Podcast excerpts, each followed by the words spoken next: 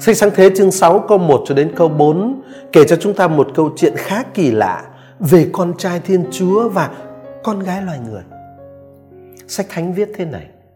Vậy khi loài người đã bắt đầu thêm đông trên mặt đất và sinh ra những người con gái, thì các con trai Thiên Chúa thấy con gái loài người xinh đẹp. Những cô họ ưng ý thì họ lấy làm vợ.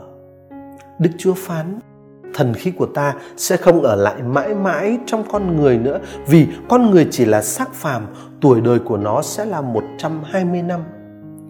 Có những người khổng lồ trên mặt đất vào thời bấy giờ và cả sau đó nữa khi các con trai Thiên Chúa đi lại với con gái loài người và các cô này sinh cho họ những người con đó là những anh hùng thuở xưa những người có tên tuổi Đoạn văn của sách sáng thế chương 6 câu 1 đến câu 4 mà chúng ta vừa đọc với nhau đấy, gợi lên những truyền thuyết và những tích truyện bình dân cổ đại, nhưng thực ra rất khó xác định nội dung thực sự mà tác giả sách thánh muốn nói ở đây đích thực là gì. Tuy vậy chúng ta vẫn có thể hiểu rằng tác giả sách thánh đã giữ lại những ký ức vụn vặt mà ông kể đấy là để cung cấp cho chúng ta một bức tranh về sự lãng quên, sự mẫn mát và sự nhầm lẫn, các mối tương quan rất cơ bản của con người. Ở đây, chúng ta có thể nghĩ đến hai sự nhầm lẫn lớn lao của nhân loại. Trước tiên, đó là mối tương quan giữa người với người, đặc biệt là mối tương quan giữa người nam và người nữ.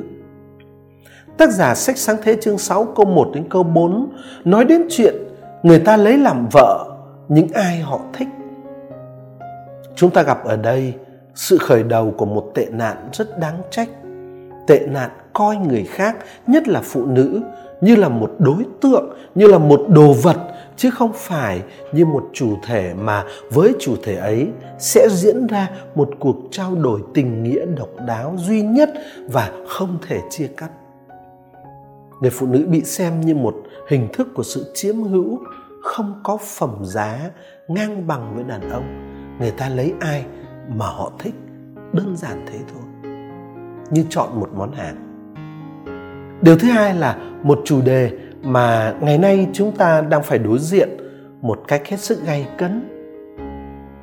Tác giả của trình thuật sách sáng thế chương 6 câu 1 đến câu 4 đã đề cập một cách khó hiểu và rất mù mờ về những người khổng lồ.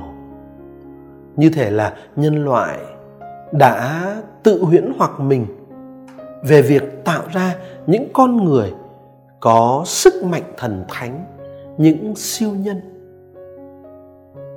Chúng ta hãy nghĩ đến sự cám dỗ to lớn của công nghệ sinh học hiện nay.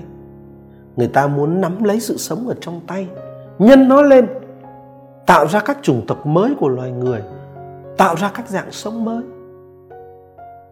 Người ta tính đến chuyện trái đất có thể là đối tượng của sự khai thác triệt đề và con người sẽ sống trên các ngôi sao trên trời.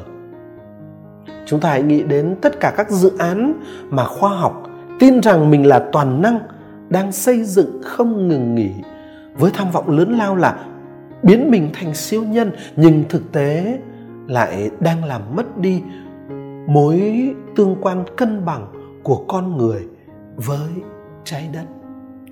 Nhân loại hôm nay đang đánh mất mối tương quan hài hòa giữa con người và thế giới. Con người muốn biến mình thành khổng lồ. Nhưng mà chính khi ấy, con người lại đánh mất thần khí của thiên chúa nơi mình. Câu chuyện kỳ lạ trong sách sáng thế chương 6 câu 1 đến câu 4 về con trai Thiên Chúa và con gái loài người. Như thế, vẫn là câu chuyện rất thời sự của nhân loại chúng ta hôm nay.